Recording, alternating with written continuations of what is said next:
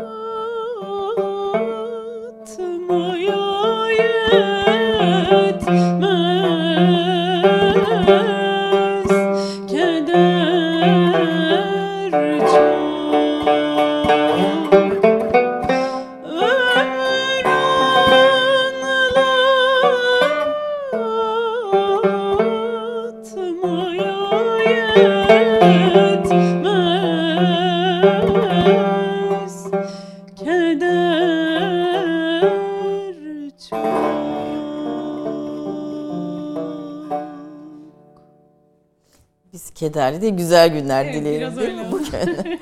Hoş geldiniz Yaprak Hoş Furkan. Ne dinledik? Ee, İsmail Baha Sürersan'a ait bir eserdi. Genelde daha e, modern melodileriyle bilinir. Değişik bir eseri o yüzden okumak istedim. Bu da farklı bir evet, ton. Evet Hüseyin'i makamındaydı. E, ismi? Seven yok, sevdiğim dilhun eder çok, çok diyor. Peki. Seven evet. yok, sevdiğim dilhun eder çok. Evet. Efendim böylece bir liter, bu böyle bir şey e, bu, bu şarkıda bu programda okunmuş evet, oldu evet, her seferinde. Çok okunmuyor çünkü. Evet, farklı e, farklı eserlere yer vermeye çalışıyor Yaprak. Hocam hoş geldiniz. Hoş bulduk. Ben bugün konuğum Profesör Doktor Uğur e, Tanyeli mimarlık tarihinin önde gelen isimlerinden birisi. Türkiye'de mimarlığı hem kültür hem tarih boyutuyla ele alan ve bir yaşam biçimi olarak mimarlık üstünde duran bir e, ve, ve bunun gelenekselle bugün arasındaki e, farklılıklarını e, ne diyelim bizim bugün geçmişi tahayyül etmeye yönelik e, çarpıklıklarımızı ortaya koyan değerli bir bilim adamı. Ee, hoş geldiniz diyorum her şeyden önce. Ee, sizi ilk e, Türk kahvesine ilk başladığımız e, yılda konuk etmiştik. Bir 3 yıl geçti aradan herhalde. O zaman ağırlıklı olarak nostalji üstünde durmuştunuz. E, çünkü siz e, bu buna çok önem veriyorsunuz. Yani bugün bunu yap bugünkü mimarinin hatta mimari yaklaşımların gelişememesinde en büyük sebeplerinden birisinin bu nostaljik e, bakış olduğunu söylüyorsunuz. E, bugün biraz gelecek üstünde duralım. O programı izleyicilerimize tavsiye edelim diyoruz ama yine de çok kısa bir nostaljiye yaptığınız atfı anlatarak başlayalım önceki programdan bugüne bir köprü olsun. Çok kısaca anlatayım o zaman. E, nostaljinin bir kere tehlikeli bir e, düşünme biçimi olduğunu söylediğimi hatırlıyorum evet, yıllar önce. Evet. Çünkü sürekli o doğrultuda evet, konuşuyorum. Evet, evet. Bu e, daha iyi bir geçmişe inanmak, geleceği inşa etmeyi zorlaştıran hatta imkansızlaştıran bir şeydir daha iyi bir dünyada yaşıyorduk, kaybettik biçiminde konuşmak. E şimdi bu hem gerçekçi değil çünkü daha iyi bir dünyayı tarif edemezsiniz. Neye göre daha iyiydi? Hijyen açısından mı daha iyi bir dünyada yaşıyordunuz? İnsani ilişkilerden mi? Hukuki açıdan mı? Ekonomik yapı bağlamında mı? Şimdi bunları tarif etmeye başladığınız zaman geçmişe doğru gittiğinizde daha iyi bir dünya zaten doğrulanmaz. Daha sağlıklı bir dünyada yaşıyorduk denemeyeceğini çok iyi biliyoruz. Dünyanın sürekli salgınlarla alt üstte olduğu bir dünyadan bahsediyoruz. Şimdi bir pandemi yüzünden hepimiz hop oturup hop kalkıyoruz. Ve bu geçmişte İstanbul'da da, Venedik'te de, Londra'da da gündelik yaşamın bir parçasıydı. Her yıl neredeyse kolera salgını oluyordu 19. yüzyılda bile. Evet. E şimdi kolera salgını olduğu zaman hepimiz ne yapacağımızı şaşırıyoruz. Dolayısıyla geçmişle bugünü karşılaştırmanın imkanı yoktur. Hani daha iyidir, daha kötüdür demenin bile çok anlamlı olmadığını söylemeye çalışıyorum. Ee, sanıyorum o zaman da bu doğrultuda konuşmuştuk. Evet bu, bu çerçevede konuş. Bugün biraz geleceğe bakalım. Siz geleneksel dünyada mimarlık insanın ana dili gibidir e, diyorsunuz ana dilimizi nasıl bilinçle öğrenmezsek e, mimarlıkta öyle bambaşka bir dünya tahayyülüydü o. Şimdi o geleneksel dünyanın mimarisinin e, bugün yaşatılması mümkün değil. Buradan hı hı. bakıyorsunuz çünkü o başka bir dünya tahayyülü tasavvuruydu diyorsunuz. Ve biz aynı insanlarda değiliz e, diyorsunuz. Yani geçmişte yaşayan Tabii. yani Safranbolu evlerini yapan insanlar değiliz bugün işte e, buna da atıfta bulunuyorsunuz. Şimdi başka insanlarız ve yeni bir dünya var ve bir de gelecek var önümüzde. Evet. Geleceğin mimarlığını konuşarak başlayalım. Ben tabii yine biraz geçmişe dönüp mimarlık tarihinden hı hı. önemli isimler ve Mimar Sinan üstüne size yeni başlıklar açacağım. Geleceğin hı hı. mimarlığını nerede görüyorsunuz? E, yani şöyle çok hızlı bir değerlendirme yapacak olursam bir kere geleceğin dünyasının dijital bir dünya olduğunu hatta bugünün dijital bir dünya olduğunu bir kere söylemek zorundayız. E son 20 yılın içinde bütün dünyada mimarlık dijitalleşti asıl. Yani tasarlanması dijital yöntemlerle oluyor. Hepsinden önemlisi kavrayışımız dijital yöntemlerle oluyor. Dünyayı eskiden mimarlığı e, kavramak, algılamak için binayı görmek dışında neredeyse seçeneğimizin olmadığını düşünelim. E şimdi e, söz gelimi televizyondan dünyanın her yerindeki mimarlıklardan haberdarız. Bundan 200 yıl önce böyle bir şansımız yoktu. Görsek görsek o da ancak bazı ülkelerde iki tane fotoğrafını görebilirdik. 200 yıl önce onu da göremezdik. Olsa olsa bir gravürünü görme hı şansımız vardı. Giderek her şeyi hem kavrayış bağlamında, mimarlığı kavrayışımız bağlamında hem de üretişimiz bağlamında biz dijital bir dünyada yaşıyoruz. E, bütünüyle dijital teknolojiyle var edilmiş bir mimarlık sektörümüz var. İnşaatı da dijital teknolojiyle yapıyoruz. E, bir ne diyelim büroda tasarladığımız zaman bir ürünü onu da dijital teknikleri kullanarak yapıyoruz. E bu geleceğin artık bütünüyle dijital bir dünya olacağını söylemek e, bir kehanet değil, olağan bir durum zaten. Hani gelecek gerçekleşti bile diyeceğim. E bu benim e, mimarlık eğitimi gördüğüm zaman da ancak e, kabaca kitaptan okuyabildiğimiz bir şeydi. Bir gün gelecek bilgisayarda tasarım yapılacakmış diye biz Sadece bu kadar bilirdik.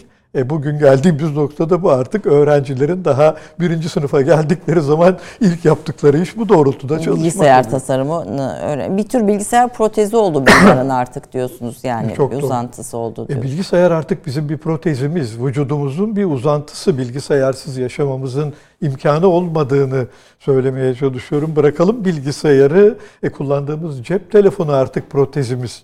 Eskiden evimizin telefonu protezimiz değildi. Evimizin telefonu kenarda dururdu. Herkesin evinde de yoktu. Kullanmazdınız da. Günde iki kere açılırdı ama bugün cep telefonunuz neredeyse bütün hayatınızı denetleyen, tüm Düzenleyen. notlarınızı aldığınız, sürekli dünya ile iletişim kurduğunuz bir şey ve dijital teknolojinin uzantısından başka bir şey değil cep telefonlarımız. Ee, Böyle bir dünyada yaşıyoruz ve çoktan alıştık bile. Yani mimarlık mesleği böyle bir dünyada nereye evrilecek? bir kere e, hepsinden önemlisi e, var olmayan bir mimarlığın içinde yaşama imkanımız var. Geçmişte bu çok kısıtlıydı. E, bugün bir bilgisayar oyunu oynayan bir gencin durumunu düşünün. E, bilgisayar oyunu bir mekanda geçiyor, bir mimari mekanda geçiyor. E peki o mekan nerede? Öyle bir mekan yok. O sadece dijital dünyada var ama dijital dünyanın içinde neredeyse günde 8 saat oyun oynayan e, gençler var. Gençler değil artık e, benim yaşımda insanların bile dijital dünyanın içinde yaşadıklarını söyleyebiliriz. E, sürekli pandemi dönemini düşünelim. Dünyanın bir yerine gidemiyorduk ama haberdar olabiliyorduk dünyanın her yerinde olup bitenden mimarlıklar, e, kentsel çevreler nasılmış hepimizin bir fikri var. E, bu bilgisayar öncesi dünyada çok çok kısıtlı ölçüde sahip olduğumuz bir imkandı. E bunun getirdiği imkanları kullanıyoruz. Bir, bir de başka da bir şey var. Ee, yerli ve milli e, e, mimari diye bir kavram var. İşte mesela Hakkı Eldem de hani burada mimaride yerleşmeyi savunuyor ve aslında her ulusunda bir kimliği var, bir şey var. Ama sanki e, sizin yazılarınızda da okuduğum kadarıyla bu yerli ve milli olmak kısmı mimaride artık aşılan bir farklı bir boyuta e, geldi. Yani dünyanın her yerinde işte bir Çinli mimar Doha'da İslam Müzesi'ni yapıyor. İşte e, dünyanın en iyi binalarından birisi ödülünü alıyor. İşte bir Japon mimar e, bir başka yerde bir şey yapıyor veya bir Türk mimar yine aynı şekilde. Hani bu o, kültürlerin dışına, e, o ülkelerin kendi kültürlerinin dışına çıkan mimarlık anlayışı üzerine ne dersiniz? E şöyle söyleyeyim, e, yerli ve milli bir mimarlığın geçerli olduğu çağlar vardı. Bir kere e, çok kabaca söyleyecek olursam 20. yüzyılın başında 19. yüzyılda dünyanın her yerinde ulusal mimarlıklar yapalım diye çalışanlar vardı. Rusya'da da Rus mimarlığı yapalım deniyordu. Emin olabilirsiniz ki İngiliz parlamentosunu yaparken İngiliz mimarisi yaptıklarına inanıyorlardı. Hatta yarışmaya çıkardıkları zaman parlamento binasını mimari yarışmaya çıkardıkları zaman bir İngiliz üslubunda yapılması gerekir diye madde vardı. E, evet ama 1830'lardan bahsediyorum. E, bir zamanlar Türkiye'de bu kervanın içinde bir yer tutuyordu. Türkiye'de de 1900'lerden başlayarak erken cumhuriyette devam eden sonra sizin biraz önce değindiğiniz Sedat Hakkı Eldem'in söz gelimi milli bir mimarlık üretelim şeklinde konuştuğu dönemlerden söz edebilirdik ama giderek bu artık demin sözünü ettiğim değişimler çerçevesinde bakarsak sadece dijital dünya değil ve küreselleşmenin de getirilerini dikkate alırsak artık e, milli bir mimarlık için hiçbir imkanın olmadığını söyleyebilirim. Böyle dünyanın hiçbir yerinde de zaten bu doğrultuda bir e, talep de gündeme getirilmiyor. Türkiye'de sadece zaman zaman epey küçük ölçüde gündeme getirilen bir meseledir. Ama dünyada artık böyle bir değer kalemi, böyle bir konuşma alanı yok. Yani bugün Çin'de Çin mimarlığı yapalım diyen birisini ben duymadım ama 1940'larda var mıydı? Evet 1940'larda Çin'de de Çin mimarlığı yapılması gerekir diyenler vardı.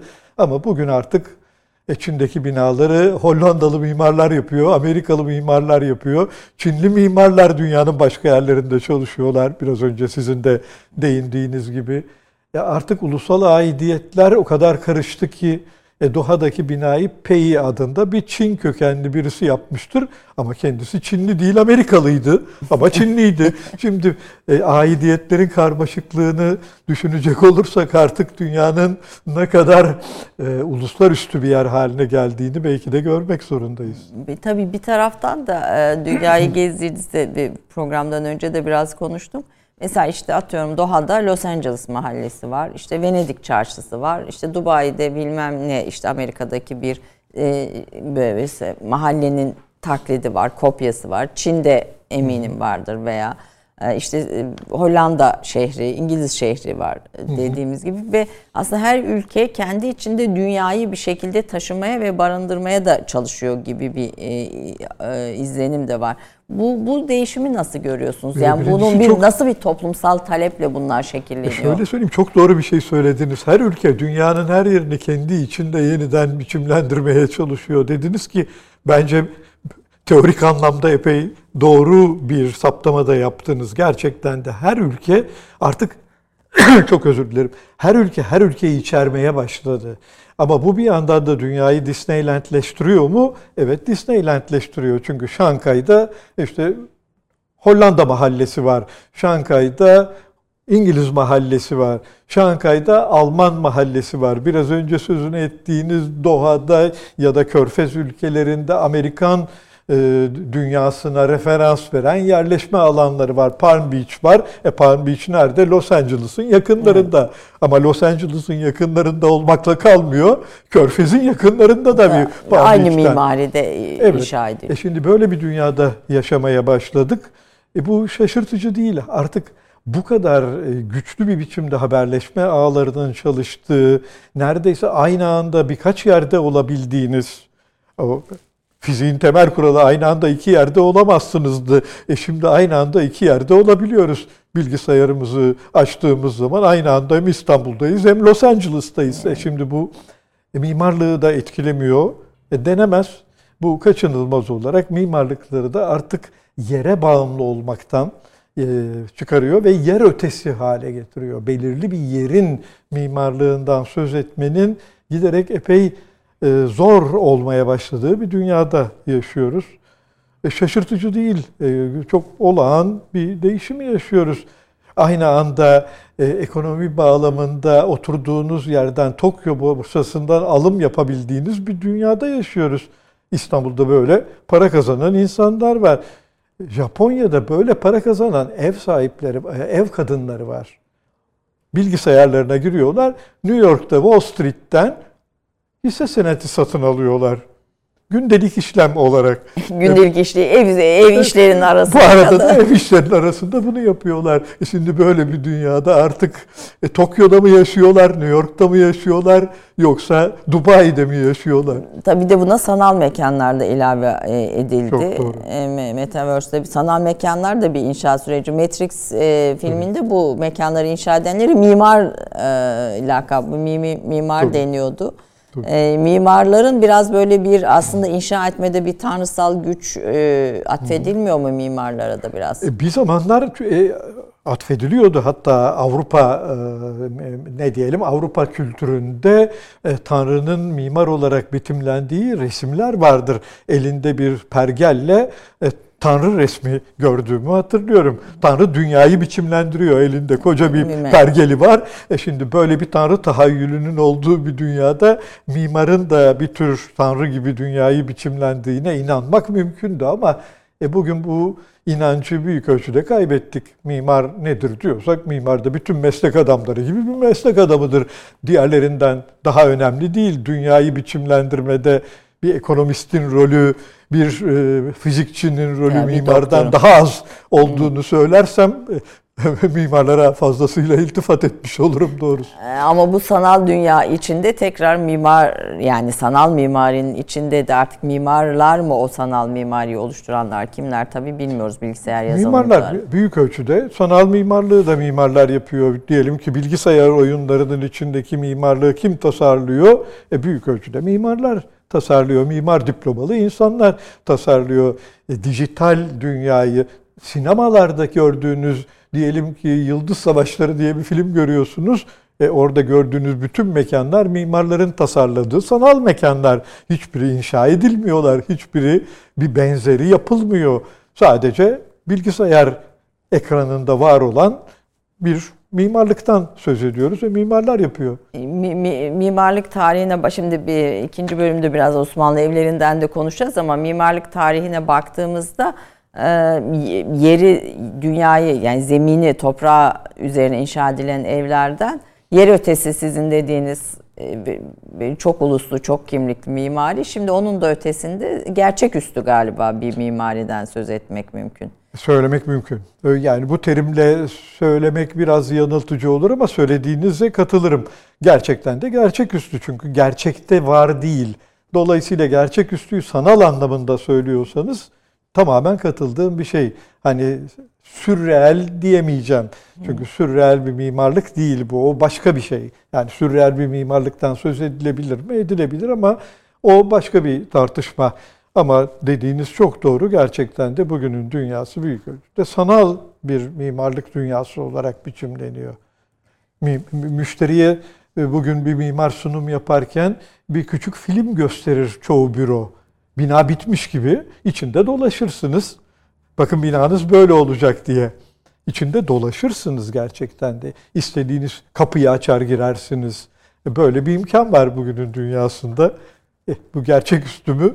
E, evet gerçeküstü çünkü gerçekte yok. Binanız yapılmadı henüz. Ama tüm bunların hepsinde mimarın olması gereken vasıfları bilmesi gereken temel Hı-hı. konular da biraz konuşmakta fayda var herhalde yani burada. Ne anlamda? Yani sonuçta bütün bu hangi nerede tasarlarsa tasarlasın ister sanalda Hı-hı. ister işte yer üstünde yer zemininde ister başka bir ülkede o ülkedeki yaşayışı kültürü tarihi, mimarlık tarihi, yani bütün bunların hepsini sosyolojiyi hesaba katması gerekir e, mimar diye düşünüyorum.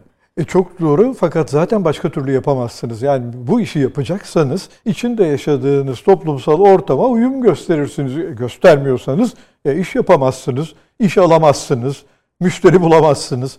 Yani e, dolayısıyla toplumsal ortamla uyum e, ister yaparım ister yapmam diyerek e, karar vereceğiniz bir durum değil. Başka türlü zaten olamaz. Hepimiz toplumsal özneleriz. Toplumun bir parçasıyız. Ondan kendimizi ancak zaman zaman bir ölçüde hani düşünsel alanda özerkleştirebiliriz, bağımsızlaştırabiliriz ama nihai bir çerçevede düşünecek olursak mümkün değildir ait olduğunuz toplumun bir parçasısınız. Ne yaparsanız yapın, ne kadar kendinizi yabancılaştırırsanız yabancılaştırın, yabancılaştırdığınız biçim bile o topluma özgü olur. Diyelim ki bir İngiliz gibi yabancılaştıramazsınız. E bu Kendiniz. kaçınılmaz olandır dolayısıyla toplumsallıkla olan bağımız. Dışında olma şansımız yok. Robinson Crusoe'lar ancak romanda mümkün. Gerçek, gerçek hayatta değil. yok. Ge- ge- Gerçek hayatta Robinson romanda bile bir yabancılaşmanın şeyidir, kahramanıdır Aynen, çok doğru söylüyorsunuz. zaten. Efendim kısa bir reklam arası, kısa bir reklam arasından sonra Türkiye'nin mimarlık tarihinin önce isimlerini konuşacağız. Profesör Doktor Uğur Tanyeli ile. 30 saniye reklam arası. Türkiye'nin tek haftalık haber dergisi Gerçek Hayat, gündemi yakından takip ettiği dosya ve röportajlarıyla her pazartesi okuyucusuyla satış bayilerinin raflarında buluşuyor. Gerçek Hayat artık sayfalardan dijitale taşıyor. Sayfalara sığmayan yazılar, röportajların perde arkası, interaktif içerikler. Gerçek Hayat artık size daha yakın. Tüm içeriklerden ilk haberdar olmak istiyorum diyenler. Gerçek Hayat, GZT'nin sosyal medya hesaplarına davet ediyor. Reklam arası sona erdi. Uğur Tanyeli mimarlık ve mimarlık tarihi öğrenimini bugünkü adıyla Mimar Sinan Güzel Sanatlar Üniversitesi Mimarlık Fakültesinde ve İstanbul Teknik Üniversitesi Mimarlık Fakültesinde yaptı. 1992'de doçent, 1998'de profesör unvanına hak kazandı. İstanbul Teknik Üniversitesi, Anadolu Üniversitesi ve Yıldız Teknik Üniversitesi'nde çalıştı. 2011-2015 tarihleri arasında Mardin Artuklu Üniversitesi Mühendislik ve Mimarlık Fakültesi'nin kurucu dekanlığını, 2015-2018'de İstanbul Bilgi Üniversitesi Mimarlık Fakültesi Dekanlığını yaptı. 2018-2020 yılları arasında İstanbul Şehir Üniversitesi Mimarlık ve Tasarım Fakültesi Dekanlığı görevinde bulundu. Eylül 2020'den bu yana İstinye Üniversitesi'nde Güzel Sanatlar, Tasarım ve Mimarlık Fakültesi Dekanı olarak çalışmaktadır. Akademik araştırmaları genel olarak mimarlıkta modernlik olgusu ve Türkiye modernliğinin Osmanlı 16. yüzyılından başlayan bir kapsamda mekansal toplumsal çevre bağlamında irdelenmesi üzerinde yoğunlaşır. Kitaplarından bazıları şunlardır. Anadolu Türk kentinde fiziksel yapının evrim süreci 11. ve 15. yüzyıl. İstanbul 1900-2000 konutu ve modernleşmeyi metropolden okumak. Mimarlığın aktörleri Türkiye 1900-2000. Rüya, inşa, itiraz, mimari eleştiri metinleri. Sınır aşımı metinleri Osmanlı mekanının peşinde. Yıkarak yapmak. Mütereddit modernler, Türkiye'de ve dünyada mimar ideologlar. Mimar Sinan, tarihsel ve muhayyel. Doktor Uğur Tanyeli ile sohbete devam ediyoruz. Hocam mütereddit modernlerden başlayalım. Mimar Sinan ve tarihe de geleceğiz ama bu mütereddit e, dünyada ve Türkiye'deki mimar ideologların e, bu, bu kitabın içinde Sedat Hakkı'elden bir Türk mimar olarak da var. Müteredditliği nereden geliyor? Nerede müteredditler? E, mütereddit modernler şu demek aslında modern dünyada yaşıyorlar. Modern dünyanın imkanlarını kullanıyorlar. Modern dünyada çalışılması gerektiği gibi çalışıyorlar ama modern dünyaya ilişkin tereddütleri var. Yani burada bazı şeyler yanlış mı oluyor acaba gibi sorular soruyorlar. Dolayısıyla mütereddit modernler aslında eleştirel modernlerdir. Yani moderniteyi, modernlik halini, modern dünyayı eleştirirler. Başka türlü mü olmalıydı? Acaba bir şeyleri kaybettik mi geçmişte yoksa daha iyi başka imkanlar mı vardı gibi sorular sorarlar. Müteredditlikleri de bugünkü duruma ilişkin tereddütler taşımalarından kaynaklanıyor. Ee, özellikle... Bu mimariye nasıl yansıyor? E, mimarlıkta dolayısıyla geçmişten nasıl yararlanabiliriz? Acaba geçmişteki mimari yaklaşımlar, geçmişteki mekanlar, geçmişteki hatta bazı durumlarda teknikler hala geçerli miydi? Diyelim ki hala dünyada kerpiç mimarlık yapılabilir mi? Diyelim ki Hasan Fethi Mısır'da bu soruyu soruyor.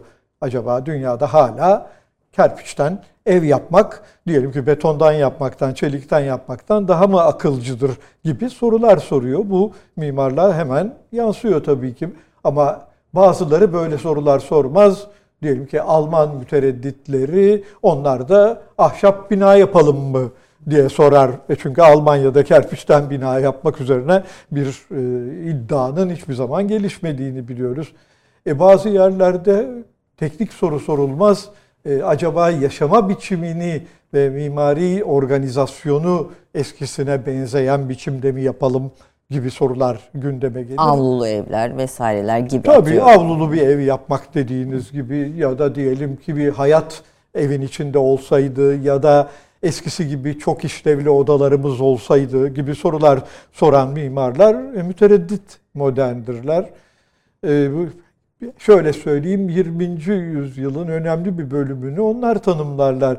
Yani kabaca 1980'den 1900'ün e, başına kadarki aralıkta e, böyle çok sayıda mütereddit modern mimarla karşılaşırız. E bunların içinde en önemlisi veya en farklısı nedir? Mesela siz e, Carles Correa diye bir mimar için Hı-hı. yabancılaşma ve kimlik arayışı ikilemi içinde diyorsunuz Hı-hı. mesela böyle bir başlık. Yani bu yabancılaşma ve kimlik arayışı sosyolojinin ve aslında hani kültürel çatışmaların filan içinde kullanılan Tabii. bir kavram.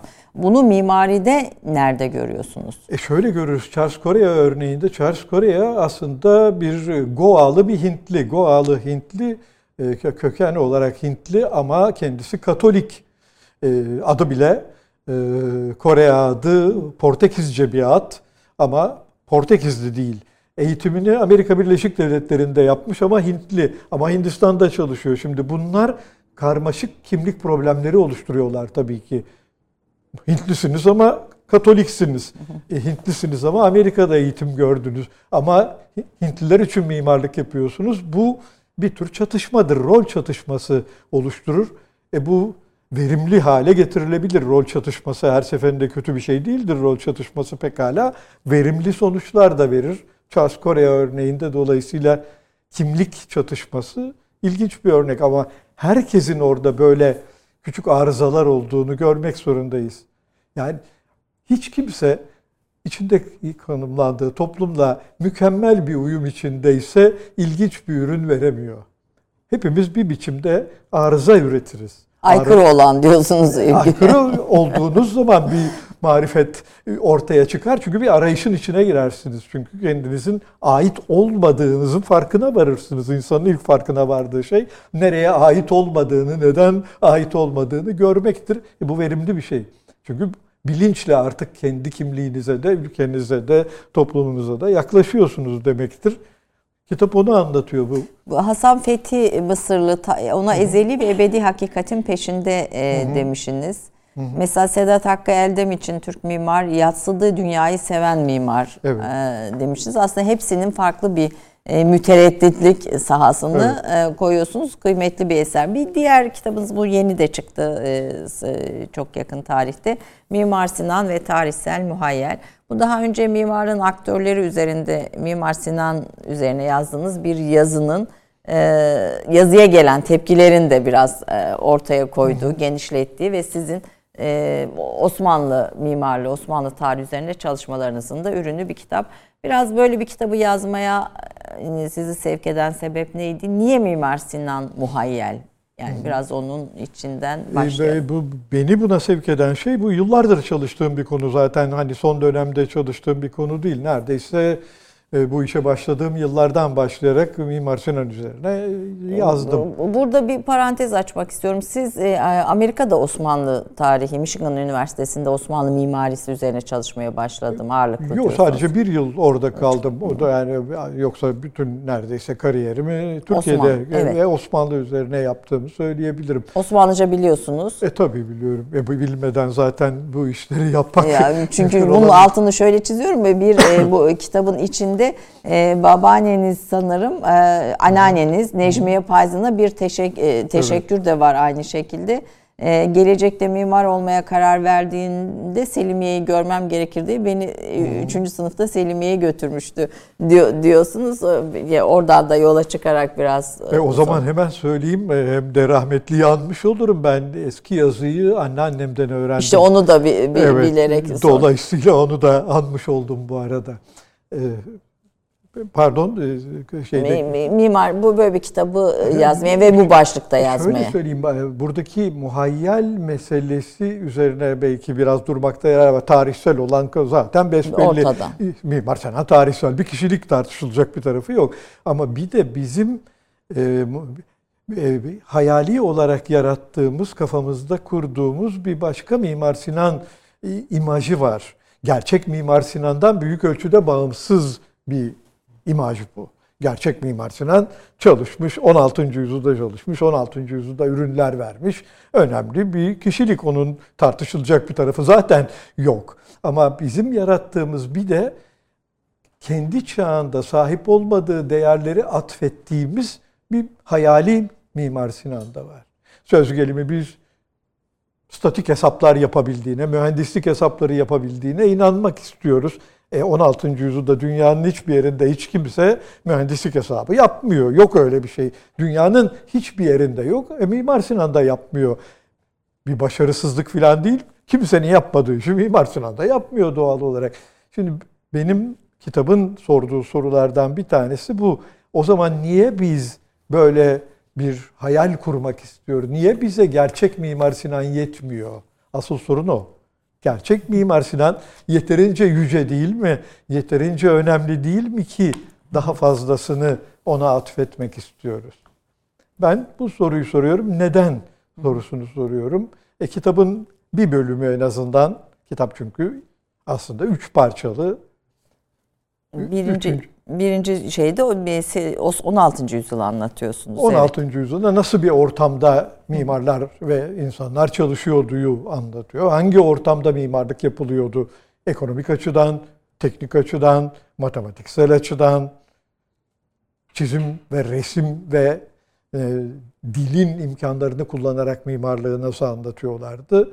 Sonra ikinci bölümü Mimar Sinan'ın tarihsel kimliğini anlatıyor. Üçüncü bölümde ise bizim e, sonradan büyük ölçüde 20. yüzyıl içinde icat ettiğimiz bir başka e, hayali diyebileceğimiz Mimar Sinan imajını anlatıyor. Bu Mimar Sinan heykellerinde gördüğümüz e, resime dair bir tarihte iz bulabildiniz mi? Ee, kitapta buna ilişkin bir bölüm var. Mimar Sinan'ın hiç resmi yok. Gerçekte sadece Mimar Sinan'a ait olduğu iddia edilen e, Kanuni'nin cenaze törenini gösteren bir minyatür vardır. E, bugün Dublin'de Chester Beatty e, kitaplığında korunan bir minyatürdür bu. Orada Kanuni'nin mezarı kazınıyor. Başında da aksakallı birisi bir mimar çünkü elinde mimar asası var. E, mezarın kazılışına nezaret ediyor. Şimdi bu e, bazılarının yorumuna göre Mimar Sinan olsa gerek diye tanımlanıyor. Bilmiyoruz Mimar Sinan olduğuna ilişkin herhangi bir kanıt yok. Sadece böyle bir inanç var. Onun dışında da bugüne kadar Mimar Sinan'ın gerçek bir resmine e, dünyanın hiçbir yerinde rastlanmış değil ama e, yine böyle bir efsane var. Çünkü Balkan Savaşı'ndan başlayarak e, bir Türk ressam ben İtalya'dan bir Mimar Sinan resmi satın aldım getirdim ama ne yazık ki Bulgarlar Edirne'yi işgal ettikleri zaman resmi kaybettiler kalmadı fakat benim ondan yaptığım kopya duruyor diye bir iddiası var. E böyle bir resim de yok. Yani böyle bir İtalya'da yapılmış bir Mimar Sinan resmi de mevcut değil ama böyle bir iddia var. Böyle e, bir Mimar Sinan resmi olsun istiyor insanlar 20. yüzyılın başında. Dolayısıyla böyle heykelini küçük, yapmak istiyor. Evet, böyle küçük bir e, ne diyelim e, üç kağıt gerçekleştiriyorlar. Tamam, muha, muhayyel kısmının bir parçası da fiziki evet. anlamına evet, ilişkin. Yoksa. Ee, peki sizin araştırmalarınızda ve bu kitapta 540 sayfalık hacimli bu kitapta anlattığınız Mimar Sinan kim aslında? Bizim Mimar Sinan'ın e, bizim için önemi nedir? Mimar Sinan çok önemli bir mimardır bir kere hiç tartışılacak bir tarafı yok. Mimar Sinan'ın öneminden hiç kimsenin kuşkusu da yok. Dünyanın hiçbir yerinde de kuşkusu yok. Yani sadece Türkler için önemli değil. Ee, Yunanlar için de Mimar Sinan önemli bir mimar. Amerikalılar için de önemli. Belki bir... mimarlık tarihi için önemi nedir diye sorsam daha iyi e, olacaktı. Mimarlık tarihi açısından önemi, valla her mimarın önemi kendi içinde konumlandığı tarih dönemi ve aralığının meseleleriyle tanımlıdır. Mimar Sinan'ın önemi 16. yüzyıl Osmanlı dünyasının koşulları çerçevesinde çok önemli bir rol oynuyor. Neredeyse Osmanlı mimarlığının klasik dönemini tanımlayan neredeyse tek kişilik gibi bir rolü var. E, bu çok önemli bir rol zaten. Hani ama daha fazlasını beklememiz gerekmez. E, biz daha fazlası olsun istiyoruz Türkiye'de. Nedense bize yetmiyor. E, Türkiye'nin 20. E, yüzyılda tanımlayan meselelerden biri bize nedense geçmişteki başarılar bir türlü yeterince yetmiyor. Daha da fazla olsun istiyoruz. Bu e, yine nostalji meselesini gündeme getiriyor ki onu hiç tartışmayalım bir evet, kere daha. Evet.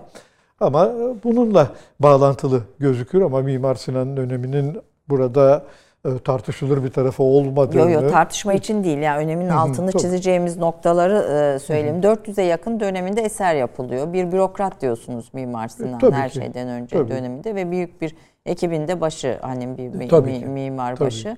Ee, ve 3 sayfa dışında da ona dair fazla bir bilgi yok tarihi kayıtlarda. 3 sayfa demeyeyim ama çok az bilgi var. Ya en azından şöyle söyleyelim, e, özel hayatına ilişkin bilgi yok. Diyelim ki biz Michelangelo'nun özel hayatını biliriz. Michelangelo'nun özel mektupları var. Leonardo da Vinci'nin çocukluğundan başlayarak biliriz. Michelangelo'nun çocukluğundan başlayarak kişiliğinin oluşumuna ilişkin kitaplar vardır. Şimdi bunları Mimar Sinan için bilmeyiz. Böyle bir bilgi bize ulaşmış değil. Mimar Sinan'ın eserleriyle ancak biz evet, Büyük ölçüde ediyoruz. eserleri üzerinden konuşabilme şansımız var. E bununla yetinmemiz gerekir.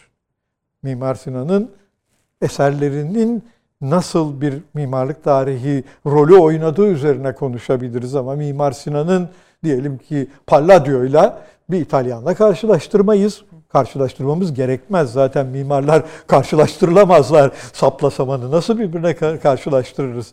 Bu bambaşka koşullarda varlık kazanmış bambaşka insanlar. Onun için böyle bir çerçeve çizmeyiz ama Osmanlı'nın 16. yüzyılı bağlamında Mimar Sinan'ı anlamayı deneriz ve çok önemli biri olduğunu bir kere daha görürüz ama onun dışında dediğim gibi ondan e, sahip olmadığı özellikleri beklemeyiz. E, onun hayatına ilişkin e, efsaneler üretmemeliyiz. E, Böyle efsaneler üretiyoruz. Mimar Sinan'a ilişkin internete girerseniz e, dudağınız uçuklar.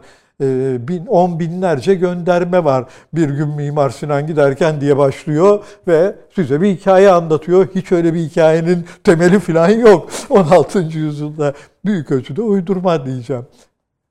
Bunu engellememiz gerekir. Bundan kurtulmamız gerekir. Yoksa Mimar Sinan'ın bütün eserleri tek tek incelenmeli ve hepsinin üstünde Tabii müthiş ki. çalışmalar Tabii yapılacak. ki. Siz Selimiye'yi ayrı bir yere koyuyorsunuz belki çocuklukta. Selimiye'nin ayrı bir yere koymanızın sebebi nedir hocam? Evet, Selimiye e, sanıldığının aksine bir çırpıda yapılmış bir bina değildir. Selimiye çok uzun sürmüş bir yapım süreciyle yapılmış. Sanıldığı gibi açılış tarihinde açılmış değildir. Orada tanımlandığı diyelim ki açılış tarihinde e, bütünüyle bitmiş değildi. Zaman içinde tamamlandı çünkü Selim öldü. Banisi biliyorsunuz. Evet.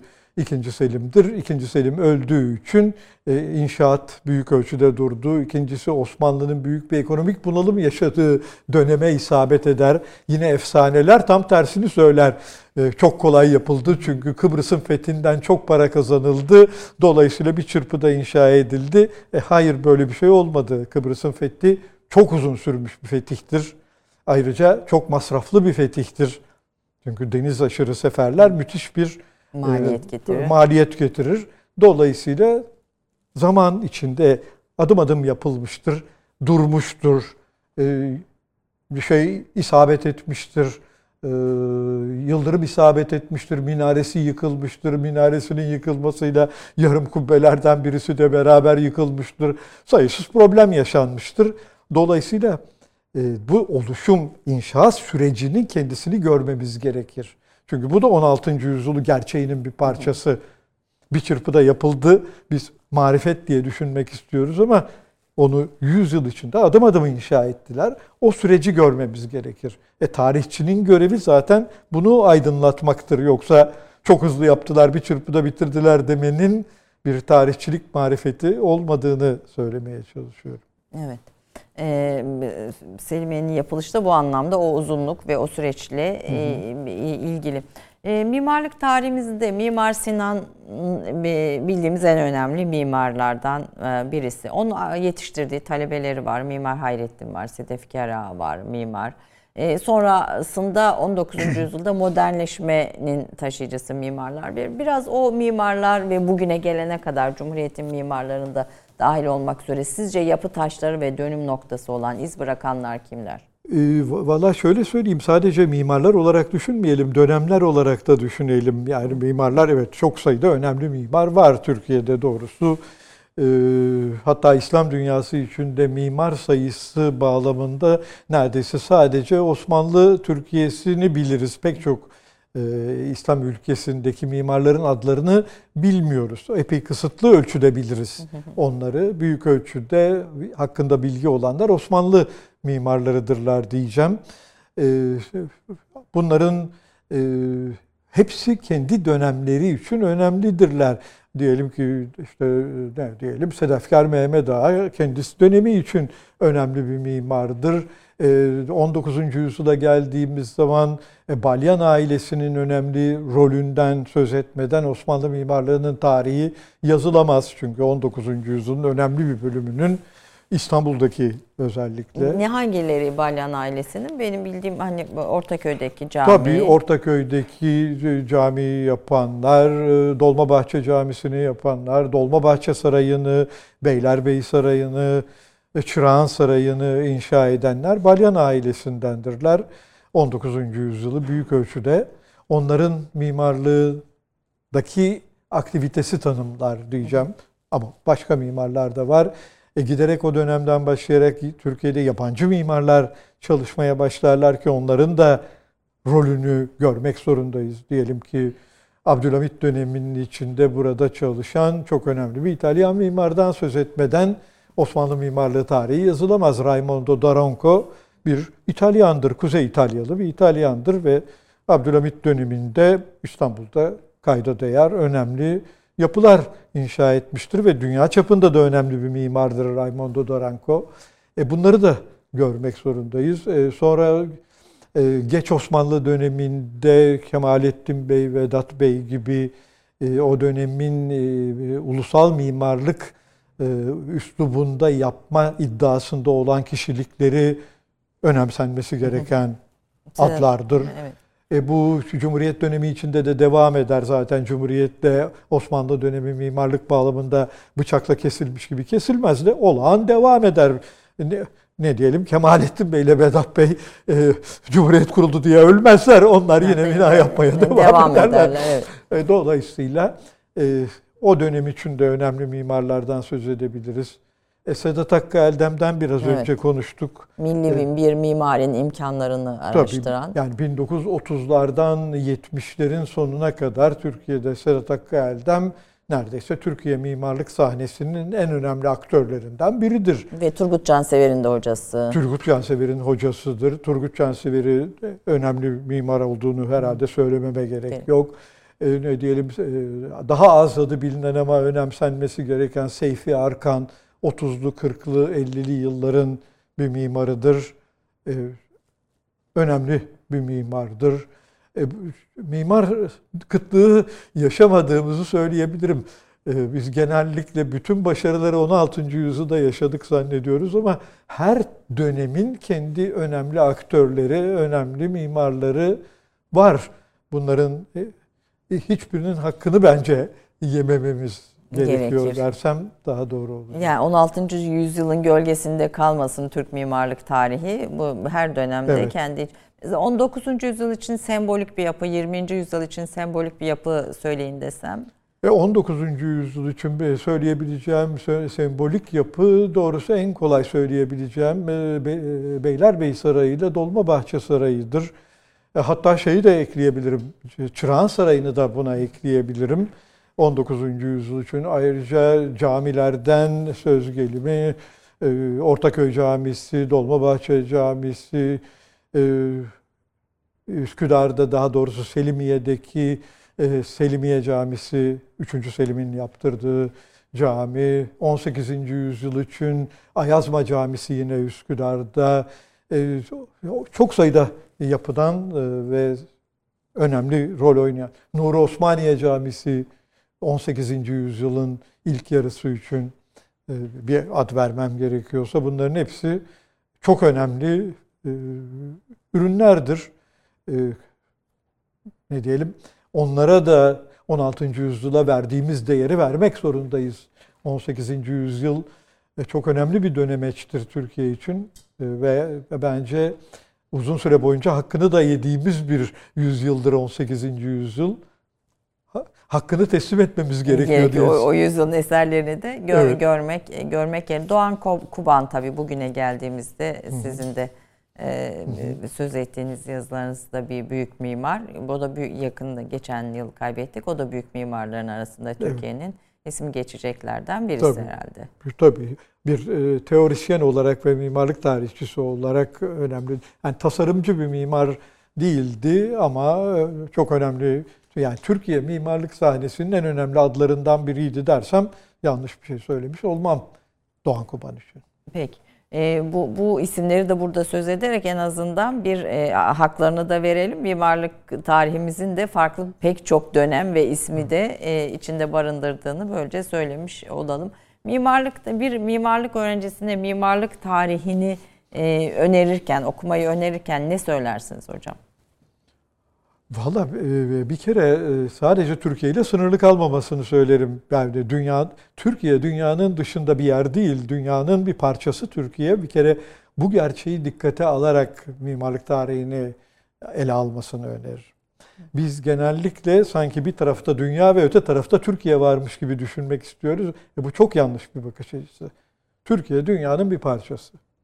İslam dünyasının da bir parçası, Avrupa'nın da bir parçası, Asya'nın bir parçası, e, Doğu Akdeniz'in bir parçası. O kadar çeşitli bağlantıları var ki Türkiye'nin bu gerçekleri görerek mimarlık tarihimize yaklaşmamız gerekir diye e, genel bir açıklama yapabilirim. Dolayısıyla bir gence bir şey önereceksem ki ben kimseye bir şey önermemeye özellikle dikkat ederim. Herkes kendi yolunu kendi bulmalıdır.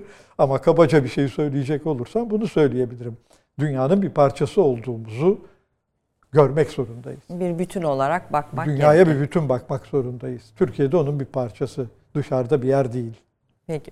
Ee, e, bir sonraki bölümde o zaman Türk evi e, nedir? Türk evi var mı? Türk evinde ne değişti geçmiş ve bugün arasında? Bunu konuşarak devam edelim. Efendim kısa bir reklam arası ondan sonra buradayız. 30 saniye reklam arası.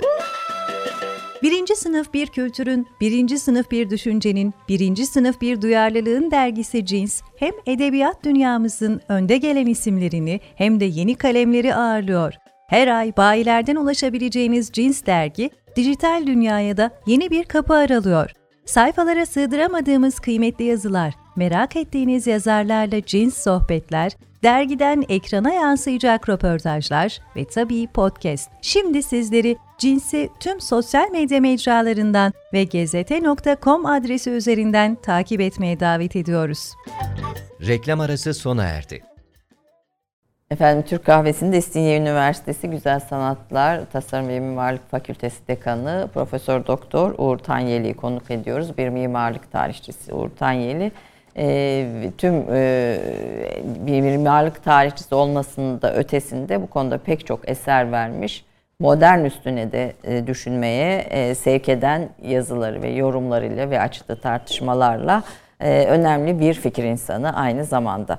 Efendim geçen programlarda da konuştuk. Bizim bir Türk evi arayışımız var. Yani çünkü bir bir şekilde mekan hayatı belirliyor. Yani yaşam tarzımızı, yaşam biçimimizi de etkiliyor. E, o evlerin içi de o yaşam tarzına göre şekilleniyor. Siz 16. yüzyılda eski Osmanlı evini inceleyen birisiniz. O günden bugüne geldiğimizde ne değişti? Mesela e, işte mesela yatak odası diyelim e, bir şey bir kavram veya mutfak dediğimiz şey ve bir kavramsallaştırma olarak mobilyalar, eşyalar ve ona bağlı olarak yaşam biçimi e, Osmanlı evin mimarisi içinden bugünkü mimariye e, geçildiğinde neler değişti? E, Valla e, ne değişmedi ki gibi buna cevap Tabii vereceğim. orası öyle. Uzun bir sizin bütün bu kitaplarda anlattığınız uzun bir tarihi ben böyle özetleyin çok diyorum size. E, Çok kısaca özetleyecek olursam bir kere çok uzun bir süre boyunca dünyanın hiçbir yerinde olmadığı gibi Türkiye'de de evin içindeki mekanlarda işlevsel özelleşme dediğimiz şey olmaz. Şu demek o yatak odası neresi diye sorarsanız 16. yüzyılda ne yatak odası diye size sorarlardı. İşte oda yatak odası diye bir şey yok. İçinde yatak serdiğiniz zaman o yatak odası olur. Ne diyelim yazı yazdığınız zaman yazı odası olur. Hatta yoksulsanız evinizin içinde, odanızın içinde. Yemeğinizi de pişirirsiniz. Mutfak aynı şekilde diyelim ki 16. yüzyılda İstanbul evlerinin yüzde ne kadarında mutfak vardı. Bunun bir hesabını hatırlıyorum kabaca o dönemde çünkü vakıf tahrir defterlerindeki verilerden yola çıkarak yüzde iki civarında bir şey. Geri kalan herkes nerede yemek yapıyor diyorsanız evinin önündeki avlusunda açık havada yapıyor. Hava çok soğuduğu zaman da odalardan birinin içine girip orada yemek pişiriyor. E, mutfak ancak en en en lüks evlerde olan şey. E, aynı şey hamam için geçerli. Ancak en üst sınıftan insanların evlerinde hamam ya da yıkanma donatısı vardır. Mahalle hamamına giderler.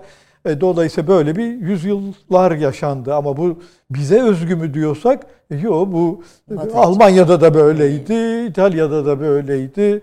E, yatak odası diye bir şeyin olmadığını, yatak odasında yemek de yendiğini 17. yüzyıl Almanya'sında biliriz. Böyle resimler bile var. Yatak bir tarafta durur, öte tarafta insanlar yani, şeyin Yemek önünde yemeklerini yerler, yatağın önünde yemeklerini yerler. Bu bize özgü bir durum değil. Değişir mi? 18. yüzyıldan başlayarak değişir. E biraz önce 18. yüzyılın çok önemli bir Evet. yüzyıl olduğunu söylemiştim e, Osmanlı için, Türkiye için. E, dolayısıyla değişmeye başlar. Yavaş yavaş evler bugünkü evlere benzemeye başlar.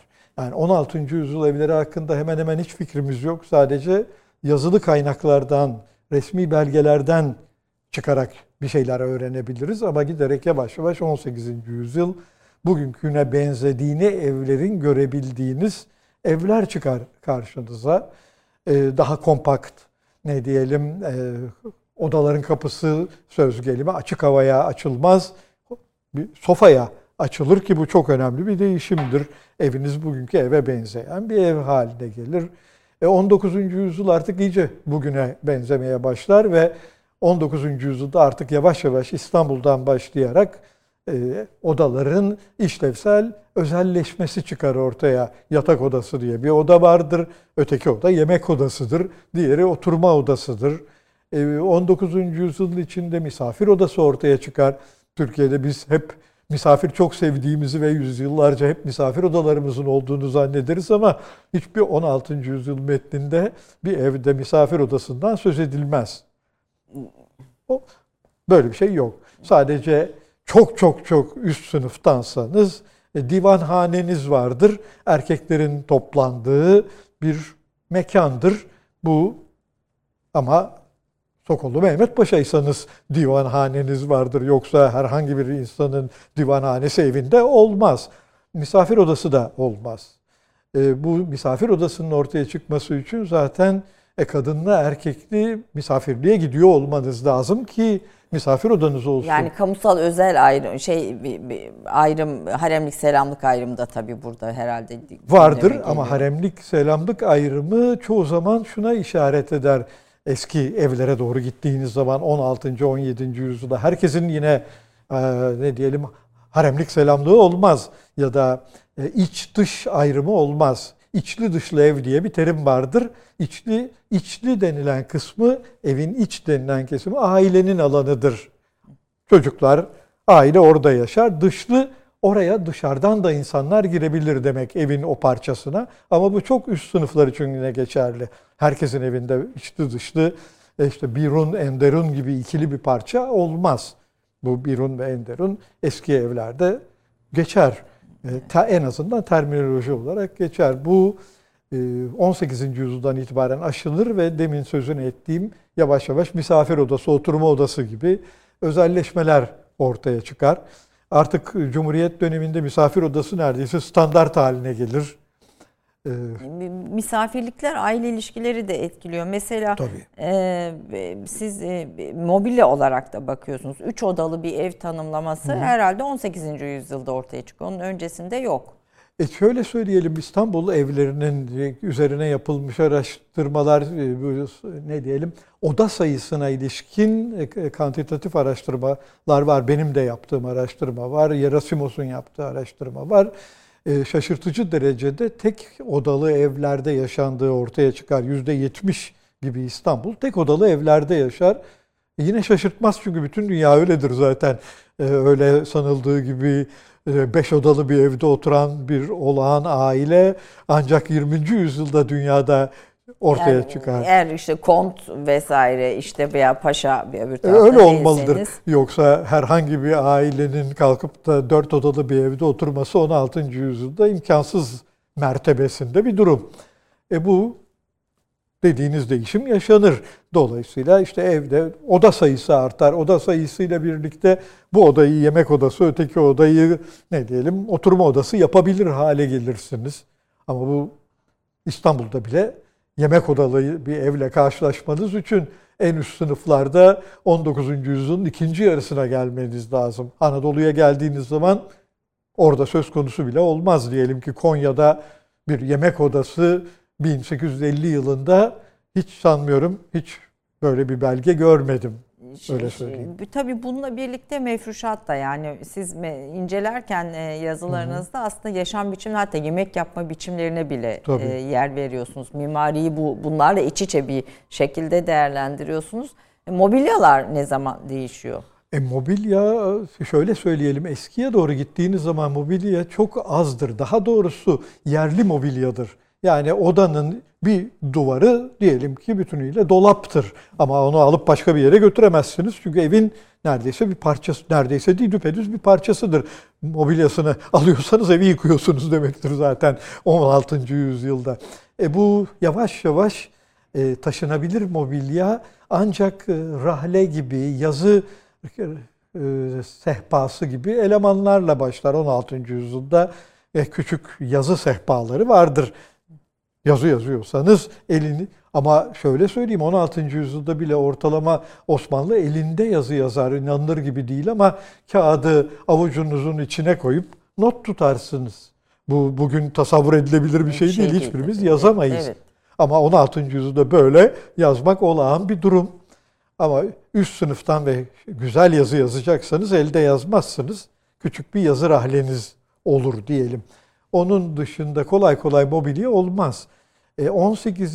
yüzyılın ikinci yarısında Avrupa mobilyaları yavaş yavaş İstanbul'a girmeye başlar. Mesela ilk giren bir konsoldur. Konsolu biliyorsunuz. E, bir işe yaramaz konsol aslında kenarda Hayır, durur. dur. Ama Avrupa'dan nedense ilk önce konsol ithal edilmiş. Üzerine çalışmak gerekir. Neden niye, olduğunu. niye konsol acaba evet. Evet ne işe yarıyordu? Bir işe yaramaz çünkü. De, de konsolu du- duvara dayarsınız durur üzerine. Çok az şey de alır içine çünkü. Evet bir şey. E, onunla başlar yavaş yavaş e, girer. 19. yüzyılın başında sandalye ile karşılaşırız. Ki ilk sandalyenin adının geçtiği Osmanlı belgesi benim bulabildiğim 2. Mahmut döneminde yine saraya ait bir köşkün donatısıdır. Ama sandalye. Ondan önce sandalye olmaz. Ee, 19. yüzyılın başında Hatice Sultan e, Melling adında bir Avrupalı mimara birkaç tane mobilya ısmarlamış. Hatta bir tane koltuk ısmarlamış çünkü yazışma belgeleri elimizdedir. Eşi için ısmarlamış. Sonra da cevap yazmış Melling'e, Avrupalı mimara. Paşa hiç beğenmedi, kullanmadı diye. Do- Dolayısıyla İlk koltuk ısmar- hazırlanan koltuk da se- sevilmemiş. Evet, koltuğun varlığı oturmanızı sağlamıyor. Böyle resimler bulursunuz. Ee, İkinci Mahmut koltukta oturur, ayağın altına toplamıştır mesela Avrupa koltuğunda. E çünkü koltuğu almanız Avrupa üslubunda oturmanızı gerektirmez. Böyle bir zorunluluk yok zaten. E, kendi kültür tale- talepleriniz dolayısıyla kullanırsınız. Aldığınız her yabancı nesneyi E, daima öyle kullanırız. Bugün de öyle kullanıyoruz. Bu ne diyelim prospektüsünde böyle, kullanın evet, yazdığı için evet, yazmazsınız. evet, evet. Bu böyle bir dünyada yaşanıyor. Bu 19. yüzyılın sonunda artık İstanbul'da ve üst sınıflardan başlayarak Avrupa mobilyası ve Avrupa üslubunda mobilya e, Koltuklar yaygınlaşır. yavaş artık yavaş. olağanlaşır. Yani şey- şey değildir. Ne diyelim? Üst sınıftan olmanız gerekmez. Orta sınıftan İstanbullular da artık evlerinde bir masa, sandalye, e, her zaman koltuk, kanepe olmaz ama sandalye olmaya başlar. Avrupa'dan ithal edilir ve sonra yapılır da Türkiye'de sandalye. E, bu türden yavaş yavaş tırmanır. Cumhuriyet döneminde daha da tırmanır. Yani neredeyse çizgisel bir süreçte artar öyle söyleyeyim. Hani her geçen gün daha fazla daha fazla ne diyelim e, sadece bize özgü olduğunu düşünmeyeceğiniz mobilyalar karşınıza çıkar. E, perdenin bile tarihi var. Perde bile uzun süre boyunca perdeden çok e, kapak kullanılır Osmanlı evlerinde eskiden. Tahta kapak, kapaklar E, vardır. Doğru bütün evlerin vardır o kapaklar. Tabii tabii tabii bütün ya, hala eski evlerin e, Anadolu'da görürsünüz kapaklı olduğunu. E, perde e, lüks bir şeydir. 18. yüzyıldan başlayarak diyelim ki kullanımı yaygınlaşır. Çünkü tekstil bir zamanlar çok pahalı bir nesne. Şimdiki fiyatında kumaş, değil. Kumaş bir de ithal çoğu zaman oradan Tabii. veya İpek yolundan geliyor. Çok doğru. Dolayısıyla öyle kalkıp e, evinizin her tarafına perdeler asacak haliniz yoktur. E çok varlıklıysanız duvar perdesi yaparsınız eviniz ısınsın diye. Ama bu artık ne diyelim paşaların, e, sarayın kullandığı bir şey. Duvar perdesi duvarı bütünüyle kumaşla kaplamak. Bu ısınsın diye bir tür evinizin içine çadır kurmak gibi bir şey. Bu 18. yüzyıldan başlayan bir süreçtir. Ama e, 19. yüzyıl içinde biter. Çünkü başka Avrupa'ya elemanlar girer diyelim ki duvar kağıdı girer. Girer, o evet. zaman diyelim ki duvar perdesi çok da pahalı bir şey olduğu için bugün bir tane örneğinin kalmadığını tahmin ediyorum. Arasanız bulamazsınız. Sadece envarter listelerinde Belki görürsünüz orada, Osmanlı orada dönemine ait. e, gö- gö- gö- bir konutla birlikte modernite kavgası da tabii o yaşam tarzının içine giriyor. E, süremiz çok az kaldı ama ben çok kısa şeye girin isterim. E, yemek meselesi yani masada yemek, işte kamusal alan, özel alan ayrımı, işte kadın erkek birlikte oturmak filan bütün bunlar aslında mobilya ve evle birlikte de değişime uğruyor. Çok doğru. E şöyle söyleyelim 19. yüzyılın ikinci yarısından başlayarak adab-ı muaşeret kitapları çıkar. Aslında 19. yüzyılın son çeyreğinde çıkarlar. Adab-ı muaşeret kitapları sofrada nasıl yemek yenir, yan yana oturulur mu, işte e, kadınlar nasıl davranır, erkekler nasıl davranır böyle metinler karşımıza çıkar. 19. yüzyılın sonunda idare-i beytiye kitapları çıkar. Okul kitapları. İkinci Abdülhamit döneminden başlayarak okul kitapları evde nasıl yaşanırı anlatır. İşte evin beyi geldiği zaman çocuklar ve eşi kapıda karşılarlar. Masaya oturulur. Masada yemek ne diyelim e, ortaya gelir tabaklara servis yapılır. E çünkü yüzyıllar boyunca ortadaki tabaktan yemek yenir. Üst sınıflarda olmasa bile ne diyelim e, Ortalama yaşam Ortalama yaşam budur. E, Dolayısıyla bu ortadan kalkmaya başlar ve bu devletin eğitim politikasının bir parçası olur. İdari Beytiye kitapları 2. Abdülhamit döneminden başlarlar ve Cumhuriyet döneminin içinde devam ederler. Ev idaresi haline gelir. De- Kitabın de- adı değişir. Tabii liselerde filan Tabii bu yani benim kuşağıma kadar varlığını Evet, sürdürmüş evet. bir kitap türünden bahsediyorum okul kitabından. Bunlar onu anlatır. Yemek nasıl yenir? e, Ev kadınının görevi nedir? Evin kızı ne yapar? Evin erkek çocuğu ne yapar? E, babamıza nasıl hoş geldin deriz gibi bugün komik gibi gözüken niye anlatıldığını bilemeyeceğimiz kitaplar vardır. E bunlar gündelik yaşamı değiştirir. Bütün Türkiye böyle değişir ve okul bir işe yarar mı diyorsanız evet okul bunu, gündelik bunu yaşamı değiştirir. Okul bu İdare-i Beytiye kitapları 1890'lardan başlayarak ciddi biçimde Türkiye'de gündelik yaşamı değiştirmiştir. Ve bunu söyleyebilirim. E bu hızlı bir süreç. Yani ve ne diyelim bir kere başladıktan sonra durdurulmaz bir süreçtir zaten. Gittikçe daha belirgin bir biçimde değişir. Bugünkü düzene kadar geliriz. Eve misafir çağırma meselesi de mesela işte siz e, daha önce de söylüyor. Kadınlı erkekli eve misafir ancak Türkiye'de e, 18. yüzyılda iftara çağırma olur. O da ama e, akrabalar en fazla birbirlerini çağırır. Orada bile biraz üst sınıflarda kadınlara ve erkeklere ayrı sofra kurulur. Yani e, Ramazan'da birisine iftara giderseniz topluca aile bile bir arada yemek yemez. Erkekler ayrı yerler, kadınlar ayrı yemek yerler. E ama daha alt sınıflara giderseniz orada kadın erkekli aile, akrabalar yemeklerini yerler. E bunun e, değişmesi büyük ölçüde 19. yüzyılın sonunda ve Osmanlı üst sınıflarından başlar. Böyle yine e, kadınlar için böyle kitaplar var. Bir kadınları eğitmek için Türkiye'de nedense hep kadınları E, eğitmeye niye erkekler hiç eğitilmiyor sahiden yani. Hayır, Önemli erkekler her bir şeyi biliyorlar. erkekler eğitilmiyor hiç? Çok doğru söylediniz. Erkekleri eğitmeye gerek yok ya da böyle bir şans yok belki de. Bilemiyorum. bir şans olmayabilir tabii bu konuda. bir erkek olarak e, susayım. Değil, estağfurullah hocam buyurun. E, Dolayısıyla böyle bir değişim sürecinde sürekli işte yemek nasıl kurulur, kadınlar yemekte nerede oturur, nasıl davranılır, nasıl e, çorba servis yapılır gibi tuhaf kitaplar Türkiye'de yayınlanmıştır. Bu e, böyle dönem. bir değişim sürecinden geçtik. Aslında mimarlık konuşmaya başladık ama siz zaten bütün metinlerinizde bunu söylüyorsunuz. Mimarlık bir yaşam tarzıyla iç içe gelişen bir şey, yaşam kültürüyle gelişen bir şey. Mekan hayatı içine alıyor ama onunla birlikte değişiyor, var oluyor, yenileniyor. Biraz o yenilenmeyi e, konuştuk. Bunu yaparken de aslında e, tarihi e, o kadar da kutsamayın. Yani tarihte başka bir bakışla daha gerçekçi bir bakışla bakın diyorsunuz ve tarihi bu anlamda sorgulamayı önemli sayıyorsunuz. E, son söz olarak freni patlamış bir dünyada artık mimarlığın da giderek zorlandığını, herhangi bir edep freni, estetik freni, ideoloji freni ya da medya freni söz edemiyoruz dediniz. Bunun üzerine yorumlarınızı alarak bu söylediklerinizde e, Çok bir kısaca son söyleyeyim. söz. Gerçekten geldiğimiz dünyada ciddi bir bunalıma doğru gittiğimiz artık herkesin söylediği bir şey. Niye bunalıma gidiyoruz?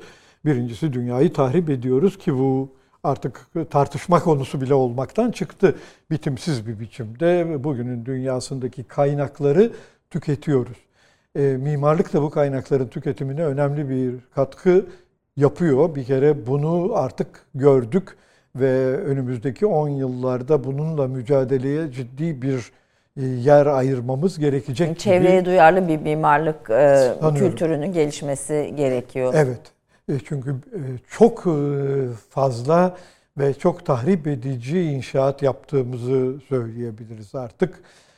Tırmanan bir lüks dünyasında yaşıyoruz. Bunu görmek zorundayız. Daha mütevazi yaşamak zorunda kalacağımız 10 yılların geleceğini şimdiden bir kehanet gibi olacak ama hemen tereddütsüz söyleyeyim böyle devam etmeyeceği öngörülebilir. Bunu artık mimarlık alanında da biraz ayağımızı yorganımıza göre uzatmamız gerektiğini söylemeye çalışıyorum ki benim söylememe gerek yok. Bütün dünya ya söylüyor. bunu gösteriyor. E, Mimarlık bu sahada ha- e, hazın, lüksün en fazla kullanıldığı sahalardan ne yazık birisi. ki bundan söz etmek mümkün gibi gözüküyor. Tüketimin önemli bölümünü mimarlık aracılığıyla da yapıyoruz bugünün dünyasında. Peki bir e, mimarlık tarihçisi olarak ve aynı zamanda bir fikir insanı olarak mimar olacak öğrencilerimize, gençlere bir kulaklarında küpe kalacak bir son sözle bitirelim efendim. E Valla sadece şunu söyleyebilirim. Mimarlığı sadece inşaat yapmak ve tasarım yapmak olarak görmesinler. Teorik bir pratik olduğunu fark etsinler. Mimarlık öncelikle düşünsel bir etkinliktir. Öncelikle okularak, yazılarak yapılır. Ee, zaman zaman inşa edilir ama bütünüyle inşaattan ve projelendirmeden ibaret bir mimarlık tahayyül ediyorlarsa yanılıyorlar. Onu değiştirmeleri gerektiğini önerebilirim. Ee, Sizin e, kitaplarınızdan e, dikkatimi çeken en çok da sosyoloji konusunda mimarların sosyolojik okumalar yapması konusunda çok dikkatli olması gerektiğini söylüyorsunuz. Ben çok te- teşekkür ediyorum, şeref verdiniz. Sağ olun bize farklı bakış açıları en azından e, sundunuz. E, Çok çok teşekkür ediyorum. Ben teşekkür ederim. Çok teşekkür Sağ olun. Son söz, son e, sesleri diyelim. Yaprak Sayar'la Furkan Esiloğlu'na Ee, bırakalım. Sizinle finalleyelim. Buyurun. Son olarak biz de e, Suzan Suzi türküsünü seslendireceğiz. Peki. Diyarbakır yöresine ait. Peki.